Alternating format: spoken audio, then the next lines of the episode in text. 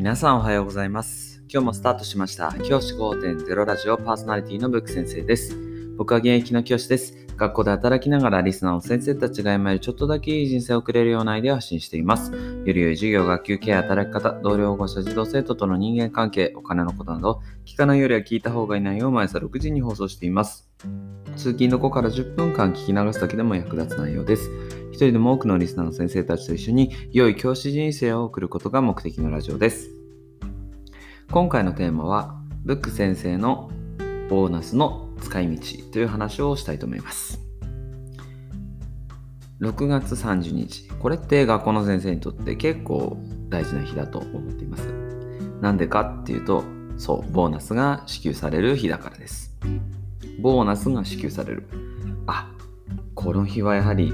1年間で2回あるすごく嬉しい日だと思うんですよね。で、そんな日に、じゃあブック先生は何にお金を使ったのか、今日はちょっとそんな話をしたいと思います。あ話をする前に、配信の時間が遅くなってしまって申し訳ございません。最近ですね、少しこう、あの、働きながら、忙しさを感じる日が多くてですね、まあそこまだ未熟だなと自分自身思っているんですけど、なかなかですね、あの、ラジオを収録する時間が取れずにですね、遅くなってしまって申し訳ございません。まだ教師5.0の道に近づいていないなというふうに自分自身反省してますので、まあ、こんな面も見せるのも、あの、大事かなと思って、普通の人間だよと、普通のただの教師だよというところが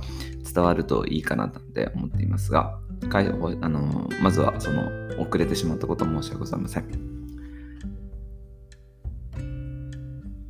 じゃあ話を戻しまして、僕がですね、ボーナスをどのように使うかっていう話なんですけど、僕はですね、あ結論から言うと僕が使う道は、えー投資です。全額投資しようと思っています。僕はですね、まあ公開してしまうと大体ですね、50万円ぐらい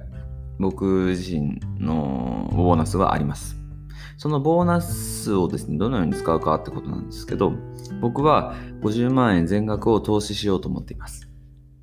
投資先までお話ししようと思っています。投資先っていうのは僕は、えーまず50万円のうちの40万円。50万分の40万円。まあ8割方ですよね。8割はインデックスのファンドに投資します。全米の株式を扱うような投資信託に投資しようと思っています。はい、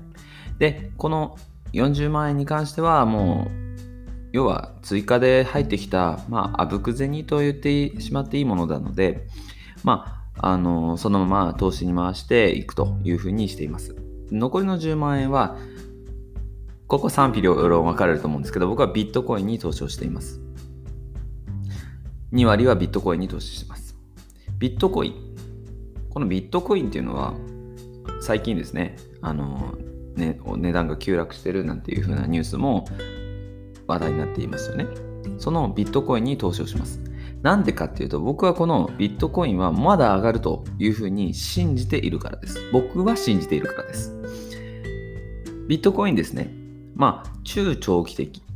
に僕は持っておこうと思っています。例えば15年とかじゃなくて10年、20年の単位で持っていようというふうに思っているので、このぐらいの今も落ちているような値下がりは全然気にしていないというところが正直なところなんですね。世界的に有名な投資会社の JP モルガンなんかが発表しているものでもですね、長期的に見れば14万ドルを超えるだろうと。日本円にすると1400万円。1ビットコインの値段が1400万円を超えるだろうというふうに言われています。今ちなみにだいたい3万ドルぐらい。3万5千円ぐらいですかね。なので、だいたい今から4倍近く金の価値、ビットコインの価値は上がるだろうというふうに言われています。なので僕は今の場面でも淡々と投資をしています。ビットコインへの投資もやめていません。買い増しをするというふうにしています。僕はですね、ビットコインに関しても、これから先、僕はですけど、他の投資商品と同じように、株式だったり債券と同じように価値を持ってくるというふうに思っています。なので、これからも投資は続けていく予定です。まあ、ただしですね、ビットコインに関しては少し注意が必要で、ビットコインってお金、そのビットコインの価値ってすごくこう、上がり下がりが大きい。専門用語で言うと、ボラティリティが大きいなんていう言い方をするんですけど、こう、値段の上がり下がりが大きいんですね。なので、そうなってくると、あの持ってる量が増えるとですね、その自分のお金、自分が持ってる資産がですね、一気に目減りする可能性がありますよね。例えば、ビットコインを100万円分持ってたとして、その価値が半分になったとしたら50万円になるとしたら、自分の持ってる資産も一気に50万円減るってことですよね。やはりそうなってくると、あの資産としてなかなかですね、こう、安心して持っておけないということもあるので、僕はですね、その持つ量は自分の持ってる資産のうちの多くても5%以内というふうに決めています。例えば僕が持ってる総資産が1000万円だとしたらその5%なので50万円でいいですね。50万円のに抑えるというふうに決めています。そのようにすると意外とこの持っていてもそのお金の価値がそんなに減らないかなというふうに思っていますのでそういった形で買い増しをしています。このボーナスに関してもどういうふうにしようかなというふうに悩んでました。ボーナスも全部アメリカの株式のインデックスに投資しようかなと思ったんですけど、ちょっとですね、ビットコインの今値下がりしていて、むしろ買い、買うチャンスだななんて、僕自身は思ったので、そこで投資をしました。なので、まあ僕の投資、僕のボーナスの使い道をもう一度整理すると、50万円あるうちの40万円はアメリカのインデックスに投資をしました。残りの10万円は僕はビットコインに投資をしました。まあそのような形でお金の使い道としては決めています。はい、それがまあ大体伝えられるところかなと思います。まあ先生方がどのように使うのかちょっと気になるところではあるんですけど先生方もですねあのボーナスに頼らないという生活はまず意識してほしいなと思います。最近だとこう全日空なんかがボーナスを完全カットなんていう風なニュースがありました。つまりボーナスっていうのは入って当たり前のものじゃないというふうに自覚をして例えばローンの返済住宅ローンの返済なんかにボーナスをかなり頼っている。生活をしているとあのー、払えないと。